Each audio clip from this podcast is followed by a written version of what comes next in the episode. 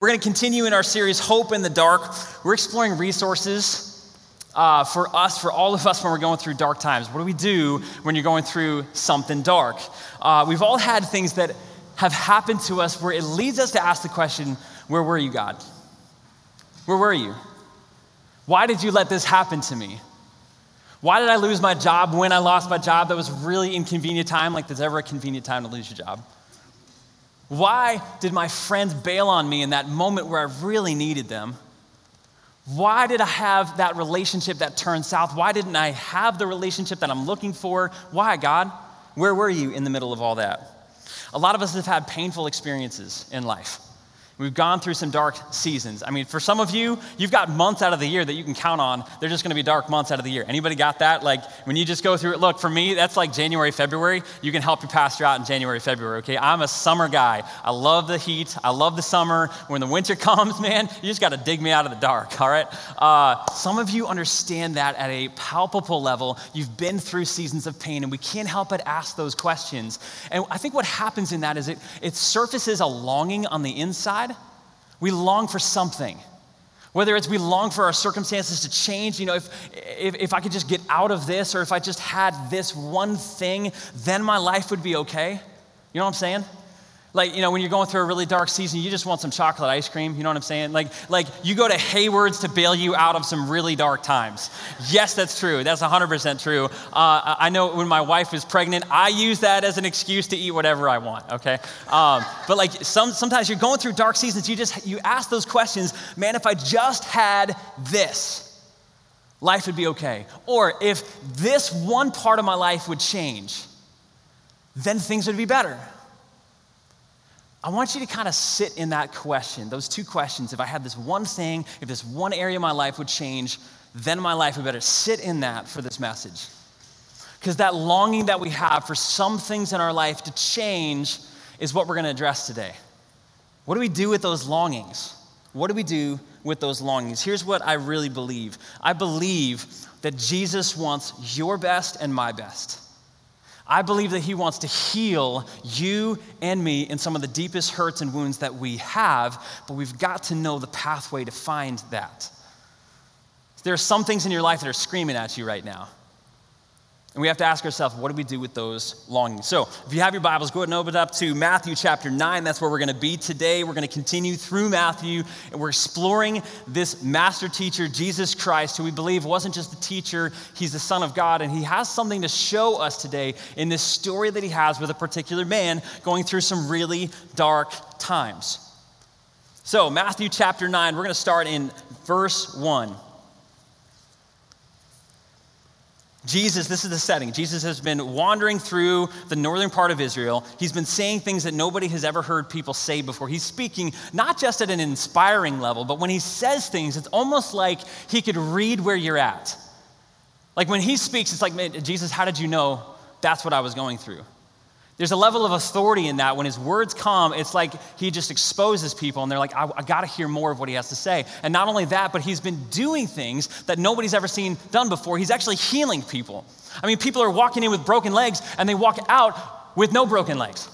I mean, they didn't cut the legs off or anything like that. They, they have legs that aren't broken, okay? That came out really weird, okay. Anyway, uh, Jesus has been healing people. That's what's happening. Some of you are like, man, I got to get out of here before it gets dark in here, all right? Uh, this is what happens in, in the beginning of Matthew 9. Jesus stepped into a boat, crossed over the lake, and we've been just exploring what, what kind of ministry he was doing around this lake, the Sea of Galilee. He crossed over and he came to his own town, which was the town of Capernaum. That's where he grew up. Some men brought to him a paralyzed man lying on a mat. Paralyzed guy. Talk about dark times here's a paralytic coming to Jesus. I don't know if you've spent a lot of time around paralyzed guys, they can't do a whole lot. Not with their bodies, anyway.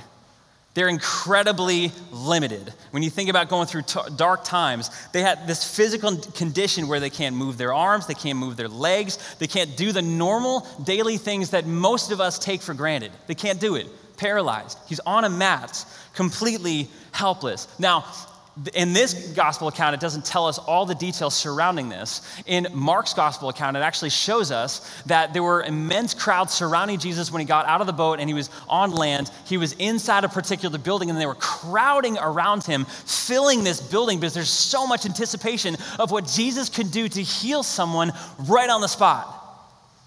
I mean, you can't tell me right now that if something or someone could get rid of that one problem in your life, that one thing that you wish could change, and you knew you could go up to them and then instantly have it healed, you wouldn't go find them as, as quick as you could. I mean, if you're like me, I'd be skeptical at first. You know, if someone comes up to me and says, Hey, Scott, you wouldn't believe it. This guy, you know, he's been healing people. I'm like, All right, that's kind of weird. Stay away from that. Until a good friend comes up to me and says, You know that broken leg I had last week? Like, I can walk on it now. You wouldn't believe it. This guy, Jesus, did that.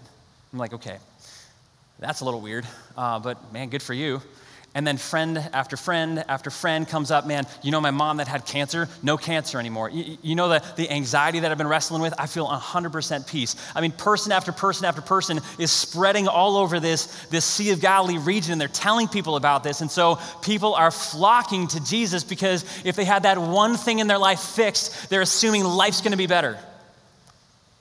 The room is so filled in this moment and these guys can't get in.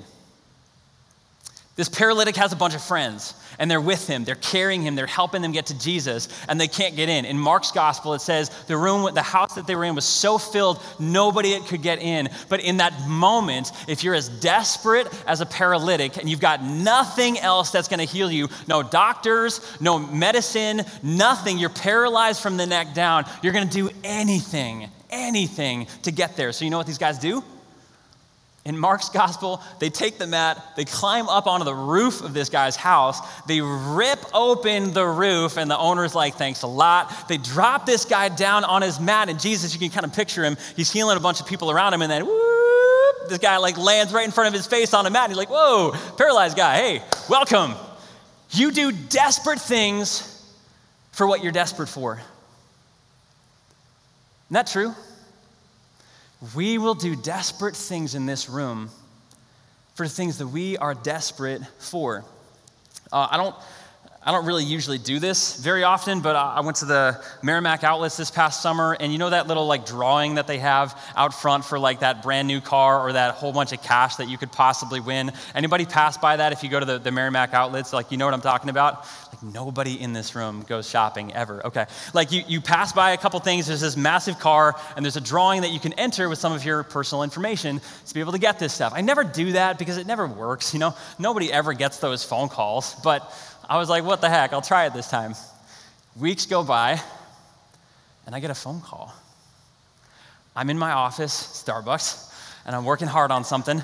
Uh, and all of a sudden, I, I, get this number that I can't recognize, so I just let it go to voicemail. Listen to the voicemail. Sure enough, this guy calls me up and says, Hey, you wouldn't believe this. This is so and so from the Merrimack Outlets uh, drawing. Just want to let you know you won something. Call us back quickly before it goes away. Uh, we want to reach out to you. What do you do if you're me in that moment? You drop everything and you give him a call. This is my moment. You know, like I'm like my heart's starting to race in that moment. I'm like, this is it. This is it. I'm gonna get the car. I'm gonna get the money. Like my life's gonna change. You know, I'm like I'm starting to get hyped up in this moment. And I call and I get the voicemail. I leave the voicemail. I sit back in my chair and I'm like jittering. You know, is this it? Is this it? And like about five minutes later, I'm like, all right, I gotta call again. So I call again, nobody. And then I call again, nobody. And I call again, nobody. Just like wouldn't come. And I'm like freaking out. I can't focus on anything. That's probably why my message was terrible that week. Uh, anyway, uh, and then finally the guy calls me back. And he said, Hey, want to let you know you won something. I'm like, Please tell me, what is it? He goes, I want to let you know that you won a couple nights free uh, in a timeshare somewhere, but you got to go up north to a four or five hour meeting and you got to go with your wife uh, and you got to sign something. Don't worry, you're not doing anything uh, except maybe giving away your first child, and then you can participate in this whole timeshare. And I'm like, no! It was so close. You ever been massively disappointed? That was a disappointing moment, I'm telling you what. But we do desperate things for what we're desperate for, don't we? I kept calling and calling and calling. And for some of you, you're calling and calling and calling. You're asking God for something. I need a change in my life. I need this thing to go away. I'm desperately, I mean, for some of you, like you got debt up to your eyeballs. And you can say, man, if I could just get rid of this debt right now, God, I'll do anything. For some of you, like you are so lonely in this room that the first person that comes up and offers you something, man, you, will bunk up with them because you're desperate. You, you want something, somebody to love. We're going to do desperate things for what we're desperate for. And these guys are desperate. Now, here's the crazy thing about Jesus. You ready? These guys are really desperate. The need is obvious. It's screaming, it's literally right in Jesus' face. And this is how Jesus responds. You ready? Verse 2 Some men brought to him a paralyzed man lying on a mat. When Jesus saw their faith, he said to the man, Go away, your paralysis is completely healed. No, that's not what he says, is it? What does he say? Take heart, son. Your sins are forgiven. Uh, Jesus? This guy's paralyzed. His sins are forgiven. He wasn't asking for that. Do you see this? I mean, he can't move his legs or his arms. His sins are forgiven? Look, you can't tell me that if you went to the emergency today with a leg that's sticking out this way, you're screaming inside the ER, and like things are dark fast, and you're in front of a doctor, and the doctor looks at you and says, Hey, just want to let you know your sins are forgiven. You're good to go. Like, you're not buying that in that moment, right? Jesus, that's not my need. I've got a different need that's screaming in this moment, and I need you to fix that. Except Jesus looks at this guy and he says this Your loudest need right now may not be your deepest need. And I want to deal with that first. Something may be screaming in your life right now.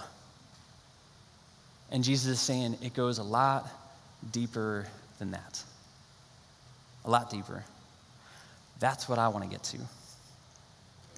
Now, if you're like me in this moment, you might get a little offended. Jesus, I'm asking you for something specific here. You're not coming through. Wait, wait. My sins are forgiven? I mean, you're going to talk to me about sin in this moment? I can't move my arms and my legs, but we're going to talk about sin. Look, for some of you, that's what you struggle with with this whole church thing. You walk into a church, and all they want to do is talk about sin and how guilty you are and how shameful you need to feel. And you walk away convicted, and just like, man, it's just so negative. Why are we talking about sin when I've got a financial problem? I've got a job problem. I've got a relationship issue. Why are we talking about sin? And I think we have to understand a couple things about sin.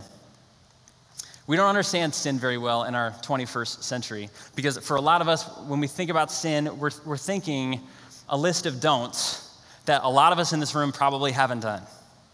I mean, have you murdered someone recently? We're probably thinking 10 commandments. You know, have you committed adultery? Have you disobeyed your parents? I mean, well, I probably shouldn't say that one, okay? Because that's like all of us in this room, okay? Uh, if you're a parent in this room, you're like, preach it. Um, anyway, like, have you done some of the worst things that are on that do not do list? And if I haven't done that, man, I'm not that bad.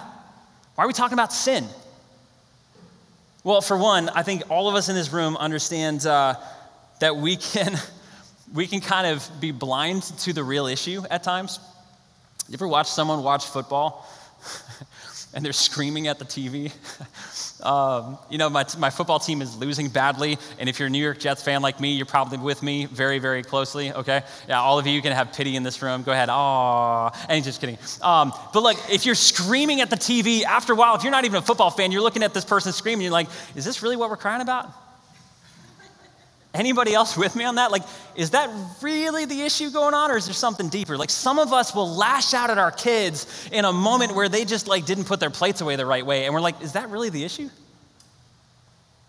Some of us, like, the loud issues in our, in our heads and our minds are really not the main issue. They're not the real deal. Jesus wants to take us so much deeper than that. And when we think about dealing with some of the brokenness in this world, sin is really at the issue of all of that.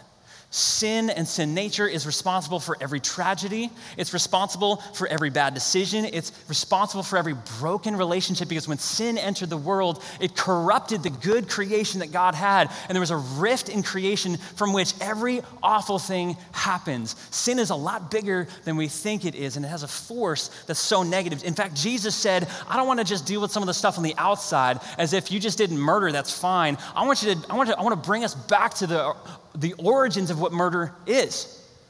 He said, I don't want to just deal with mass killings and bombings around the world. Like, I don't want to deal with that. You know what I want to deal with? I want to deal with the anger inside your heart. Because that's where it comes from. This is what we looked at weeks ago. Do you know that murder at its core is anger not dealt with? That's where it stems from.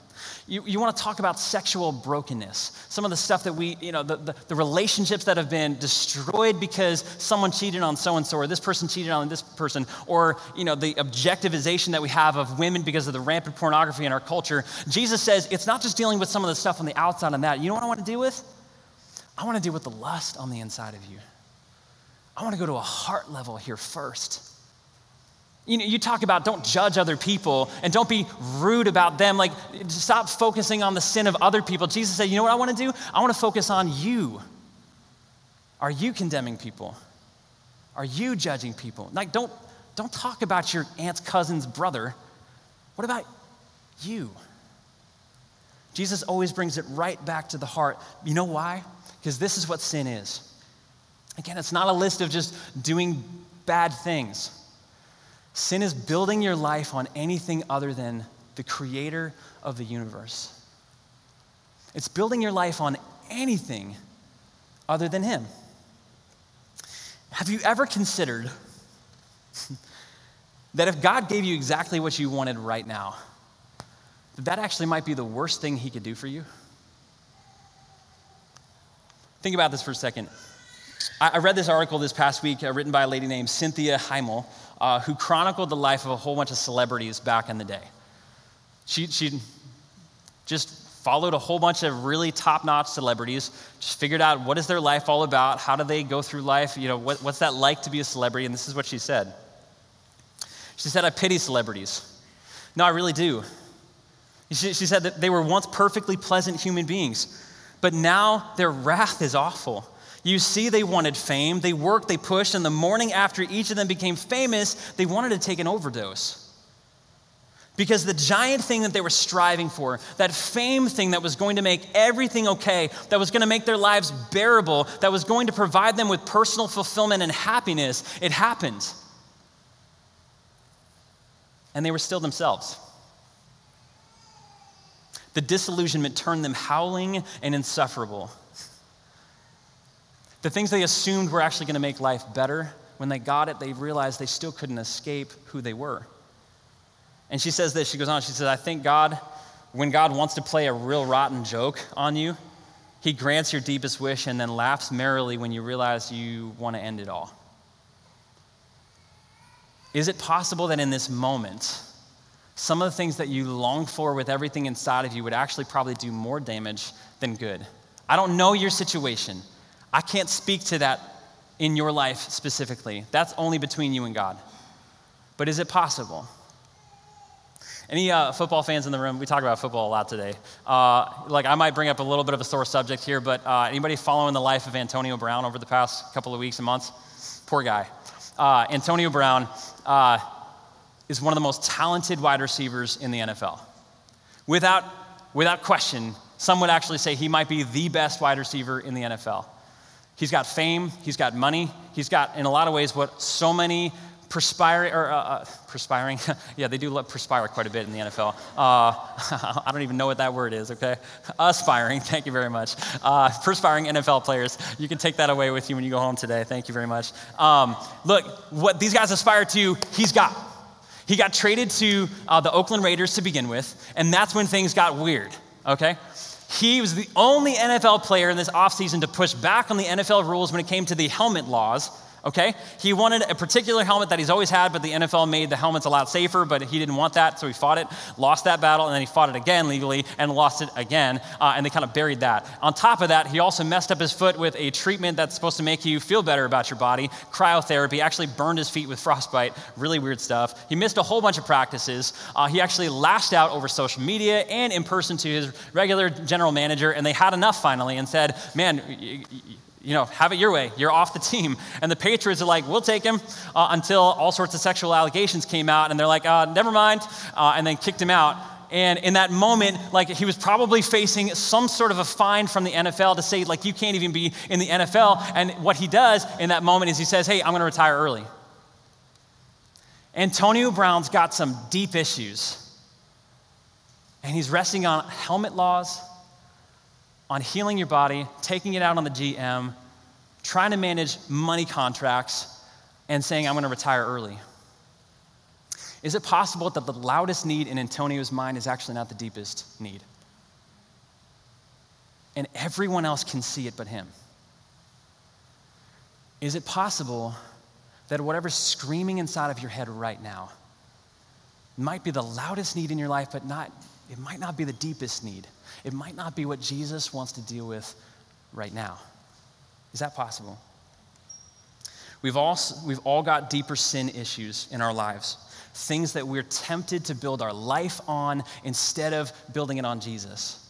And Jesus is saying, I've got to get at the, the, the foundation, the root of your life. That's what I want to deal with. So, how do you know? How do you know what that is? And, and why would we escape that? Now, this is so interesting to me. As you journey through this story, we've got another crowd that enters the scene at this moment, okay? Jesus says, Take heart, son, your sins are forgiven. And at this point, there's another crowd that enters the picture, and they're deeply offended. Ready? Verse 3 At this, some of the teachers of the law said to themselves, This fellow is blaspheming. When was the last time you heard someone use blaspheme? All right, you looked at your uh, boss and were like, blasphemer. You know, I don't know. Uh, it hasn't happened a whole lot in my life. But in that moment, they're deeply offended by what Jesus said, but not just what he said and the fact that, like, this guy needed a healed body, but in the content behind what Jesus said. They're offended by this. It's really offensive. In fact, uh, it was not the fact that Jesus wanted to forgive this guy's sins as if this guy was not sinful. In fact, in the first century, uh, religious elites assumed that if you had a physical condition like paralysis, that you were very sinful that there was something very deeply wrong with who you are because physical condition was very tied to your spiritual condition. In fact, uh, in the first century, uh, Rabbi, uh, Rabbi Ami, one of the teachers back then, said, There is no death without sin and no pains without some transgression. Rabbi Alexander said, The sickness arises not from his sickness until his sins are forgiven. Uh, and Rabbi uh, Chika, I don't remember, I don't know how you say his name, uh, Chija ben Abba said, No sick person is cured from sickness until all his sins are forgiven. He's basically saying, like, every bad thing that's happened to you, it's because you're sinful. Now, Jesus actually shows us a little bit of a different side because there's a story where Jesus actually encounters a guy who'd been blind from birth and he heals the man. And later on, all sorts of religious leaders surround themselves around this guy and they say, you know, they ask Jesus, they're like, who sinned, this guy or his parents that he was born blind? And Jesus said, man, it had nothing to do with their sin or their parents' sin, but I want to show you something about the glory of God revealed through this guy when he gets healed. He said it's a lot bigger than that. The reason these guys are so offended is because of the content of what Jesus is assuming and claiming when he says, I'm going to forgive your sins. Picture this with me for a moment. Three guys walk into a room. Yeah, it's like pastor saying, three guys walk into a bar, okay? Tom, Dick, and Harry, okay? Tom punches Harry in the face, and it's ugly.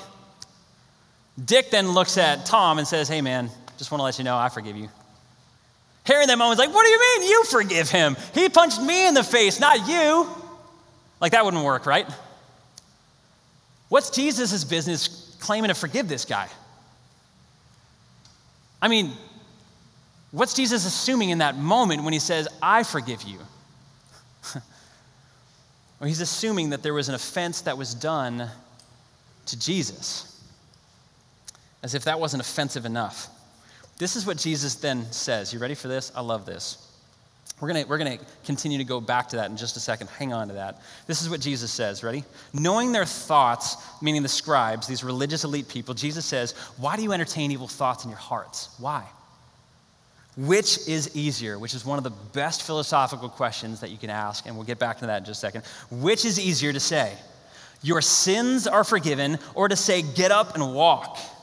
But I want you to know that the Son of Man has authority on earth to forgive sins. And so he says to the paralyzed man, Get up, take your mat, and go home. Then the man got up and he went home. When the crowd saw this, they were filled with awe and they praised God who had given such authority to a man. Before we get back to Jesus and his offense to the scribes in this moment, what Jesus is claiming to be, We've got to understand this this question. This is a great question. When Jesus said, What's easier? What's easier? Just to say you're going to forgive somebody or to actually back it up? I mean, we see those NFL players who are like all about, you know, themselves and they do the trash talking all week. They got to back it up, right? Jesus got to back it up in this moment. How does he back it up? He asked the guy to stand up and walk out. A, per, a paralyzed man who could not move anything, completely helpless and powerless, the guy gets up and walks out. But is that actually the harder thing? To actually say, get up and walk out, or to actually say, your sins are forgiven? The harder question in my mind as I'm wrestling with this all week, the harder thing to do is actually to say, your sins are forgiven. Why? Because there's a cost to forgiveness every time. Every time. Every time someone hurts you, every wrong thing that's happened to you, there's a deep cost associated with forgiveness. You think about it, those wounds that have been done to you in the past, every time that happens, there is a cost and somebody's got to pay. There's two ways that you can deal with that. You can either make the person who hurt you pay, we call it revenge, we call it getting back at them, we, we call it maybe going to the judge and settling that so that they give you what they owe you, you demand that from them. That's one pathway. Make them pay. The other pathway is that you absorb that cost and you take it on yourself and you actually pay that. That's the pathway of forgiveness. Do you know what Jesus is saying in this moment? He's saying that the sin and the brokenness of this world was a deep offense to the God of all creation that when people started to build their life on anything other than God, it put a rift right down the center of all of creation, not only meaning that people are separated from God for all eternity, but actually, you know, broken in their relationship with God, broken in their relationship with other humans, and broken in their relationship with themselves. That's how deep that cost, that pain is. And God had two choices. Either He was going to make us pay that price, or He's going to absorb it Himself and pay that unbelievable cost. And in this moment when Jesus says, I forgive you, your sins are forgiven, he's not just saying something flippant, he's promising something in this moment. I'm going to pay this cost. How did he do that? The God of the universe made it possible for sins to be broken, sins to be paid for, the debt to be dealt with when he put himself on the cross. And he put our, himself in our place, covering the debt of sin that we owed God. Jesus took all of that on himself and said, You don't have to pay, I'm going to pay it for you. He opened up the eternal bank account and said, This is everything that I owe. And I'm going to I'm going to pay it all for your sake. Even though you don't deserve it and I don't deserve this death, I'm going to do this because I love you and I want you back in my family. And it's the only way to get you back. Jesus said that the, the wages of sin in Romans 6:23, the wages, the cost of sin is death. Someone would have to pay with their life because of the sin debt that we have before God. And all of us have sinned and fall short of the glory of God. But Jesus was going to come in and he says, I'm going to do this for you. And not just that, you know what he does? He not only wipes the slate clean, but he says, and this is a fulfillment of the promise of Ezekiel, he said, I'm going to do something new inside of you. I'm not just going to deal with the sin on the inside, I'm actually going to give you a brand new heart. This is what Ezekiel says. This is a promise from the Messiah. It says, I'm going to give you a new heart. I'm going to put a new spirit in you. I'm going to remove from you your heart of stone, and I'm going to give you a heart of flesh. This is the gospel message. Not that you and I needed advice as if we could have a, a five step program to make our lives better. We needed news of what has been done for us. It's not that we had a little sickness and we just needed a little medication prescribed from the doctor. No, we are spiritual paralytics, helpless apart from the grace and the power of Jesus Christ. And until our God could step in on him on, in, into history himself and deal with this, we were lying helpless on a spiritual dead mat. And Jesus said, Get up and walk, and I want you to come home. That's his promise to us. And yet the scribes are deeply offended at this because they're not looking for news, they're looking for advice. The scribes memorized the Bible, they knew it inside and out. All they wanted to do was follow a couple of step programs so they could be better than someone else and, and think, man, God now owes me eternity because I'm clearly better than other people around me. What are you looking for? Are you looking for God to just kind of change one thing in your life or another thing? Are you looking for like a, just a couple of step program that if you could just add this to my life, God, my life's going to be better? Or are you looking for the deepest change that only God can give you when you hand your life over to Him? Are you looking for Him to drastically change the inside of your heart? Or are you just looking for your circumstances to change? I promise you this nothing outside can change the brokenness that's on the inside. If you're looking at circumstances as if that alone is going to change you and save you, you're never going to find it. the deepest healing can only come when we offer God our hearts and say, I need a brand new heart, Jesus. Would you do that for me? But our culture's pitched us something different. They say, as long as you play nice on the outside, it doesn't matter what you believe on the inside. That doesn't matter. You just play nice on the outside, you do whatever you want in your private life. We've divorced the public and the private world so deeply that they say basically it doesn't matter what you think, doesn't matter, you know, what you believe on the inside, man, just play nice on the outside, everything's fine. And so what I've been reading about recently in this book called The Disappearing Church, man, it's a brilliant book, understanding all of this. Highly recommend it.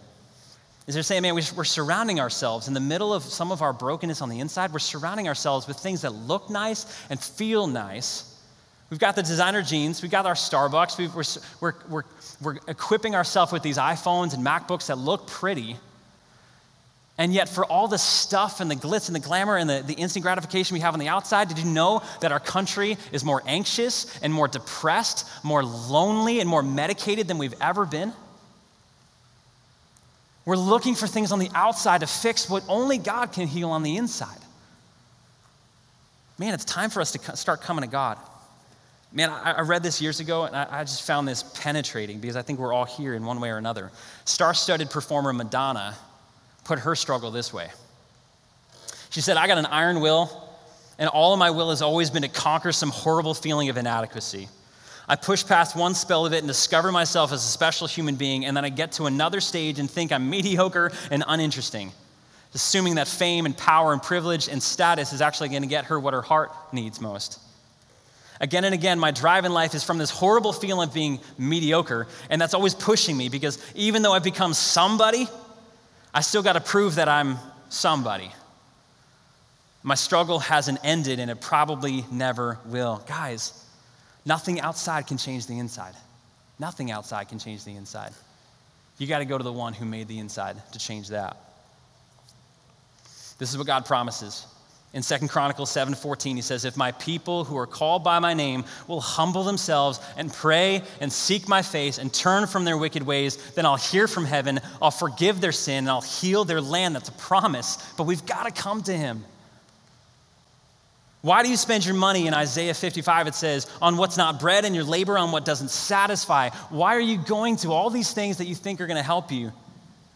Listen listen to me God says and eat what's good and your soul, the inside of who you are, it says, is going to delight in the richest of food. It says, Give ear and come to me that your soul may live. Man, Joe's talking about all of us maybe coming in with something hard this week. I'm telling you what, this was a hard week for me for a lot of reasons. There's some pretty hard emotional things that I had to walk through this past week. It was tough, and I'm, I'm telling you, my temptation this week was I'm just going to eat away my struggles. Anybody else, like you just want to just run to Chick fil A when the week's hard? you know what I'm saying? Like that Chick fil A sauce is pretty magical. Um, you just want to run. You want to eat away your trouble.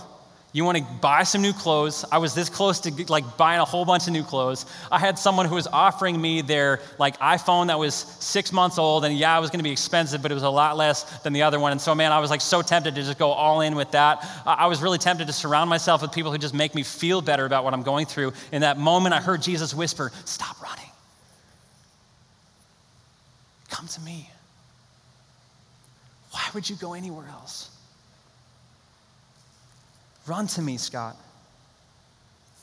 And so here's what I want to do I want to, I want to put this slide up on the screen. It's a fill in the blank. And I want us to just get honest with ourselves in this moment. If I only had blank, then my life would be happy. Or if only I had this changed, my life would be better. If you're courageous in this room this morning, you're going to take a piece of paper and write that thing down. If you've got guts in this room, if you're willing to deal at a heart level with what Jesus wants to do in your life, and you actually want healing in this room, you're going to write that down. And you're going to walk home and you're going to ask Jesus, do something about this. I'm leaning on you. Because I realize it's a heart issue at this point. It's not my circumstances that need change, it's me. I need change. If you're courageous in this room, you're going to bring it to Him. It's offensive the gospel message is offensive. It means that you're part of the problem. But I'm telling you, when we own that, that's the only place we're going to experience healing from God. It's the only place. A couple more things I want to draw your attention to, and we're going to walk out. And my hope is that we're all going to be changed people as a result of what God is showing us today. What does God want to do? He wants to heal you, He wants the best for your life. Do you know what happened to these guys? Jesus says, Take heart, son. The word take heart there is courage. He says, Courage. I want you to have confidence on the inside. I want to get rid of your anxiety and your depression. I want to get rid of these things that are plaguing you and ruining the inside of your heart. I'm saying I want to replace that with confidence. When you come to me, he says, Confident son, daughter, I'm going to let you walk out of here and head home in confidence because the state of your soul has been dealt with with the king of the universe confidence. The second thing here is he's showing us there's mission. I want you to be confident with the God of your salvation, and I also want you to participate in something life changing. These guys saw someone who desperately needed help. Their friends surrounded the paralytic, and what did they do? They didn't just say, Well, I'm a poor guy, I'm gonna leave him to himself. You know what they did? They took him straight to Jesus. Some of you got some friends in this room right now who are hurting at a deep level. Would you do whatever it takes to bring them to Jesus? Would you do whatever it takes? And then finally, I think for some of us in this room, we've kind of bought into this American dream where if we got enough money in the bank account, if our job is stable enough, and if, you know, the TV shows that we're into right now are entertaining enough, like life is good. Check out how, these, how the crowd responds in verse 8. When the crowd saw this, it says they were filled with what? Awe. Do you know what the Greek word actually says for awe? It's phobeo, from which we get the word phobia, from which we translate it fear. They had fear in that moment. We're dealing with something bigger than ourselves. This isn't just about me anymore. This is the God of the universe who stepped into history and is claiming to forgive sins. And I'm telling you, if your life doesn't have an element of fear and risk as you follow Jesus, if you're not struck by what Jesus has done here and you're putting your life at some sort of a risk to follow him and say, Man, I'm all in. I'm going to trust you with my money. I'm going to trust you with my time. I'm going to trust you with my relationships. I'm going to dive into biblical community, even though that's vulnerable and it's scary. I'm going to serve you on a regular basis. And that's scary because it's robbing me of some of the things that I want out of life. If your life is not lived with an element of fear, I'm I'm not sure that you're following Jesus. If you're living for the comfort of the American dream, I'm telling you right now, we might be buying into a different Savior rather than Jesus Christ. But you'll never find the confidence and the peace and the empowerment that He so freely offers until we go all in with our Savior. Man, where are you right now? I had to do some massive surgery on my heart this week, but you know what? I want to grip onto His promises. I want what He offers. And I'm willing to go down that hard road no matter what it takes because He's worth it. Let's pray.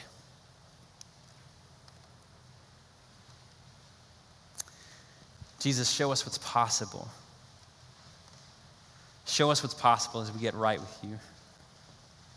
God, I pray that you would show us this week some of those areas of our life that maybe are not fully surrendered to you. Some of those areas of our life, God, where we're building our life, we're building our confidence, we're building our hope, we're resting something on, on what's not you. Show us that, God. And then show us, God, what would happen if we, if we went all in with you, Jesus. If we pressed in and made you a daily priority as we examine your word, as we pressed in, as we pray and bring our, our anxiety to you, trusting, God, that when we cast all of our cares on you, you're going to heal us. I pray that you'd make us grateful people, that as we remember that we were in debt, that we could never have paid to the God of the universe, you wiped it clean.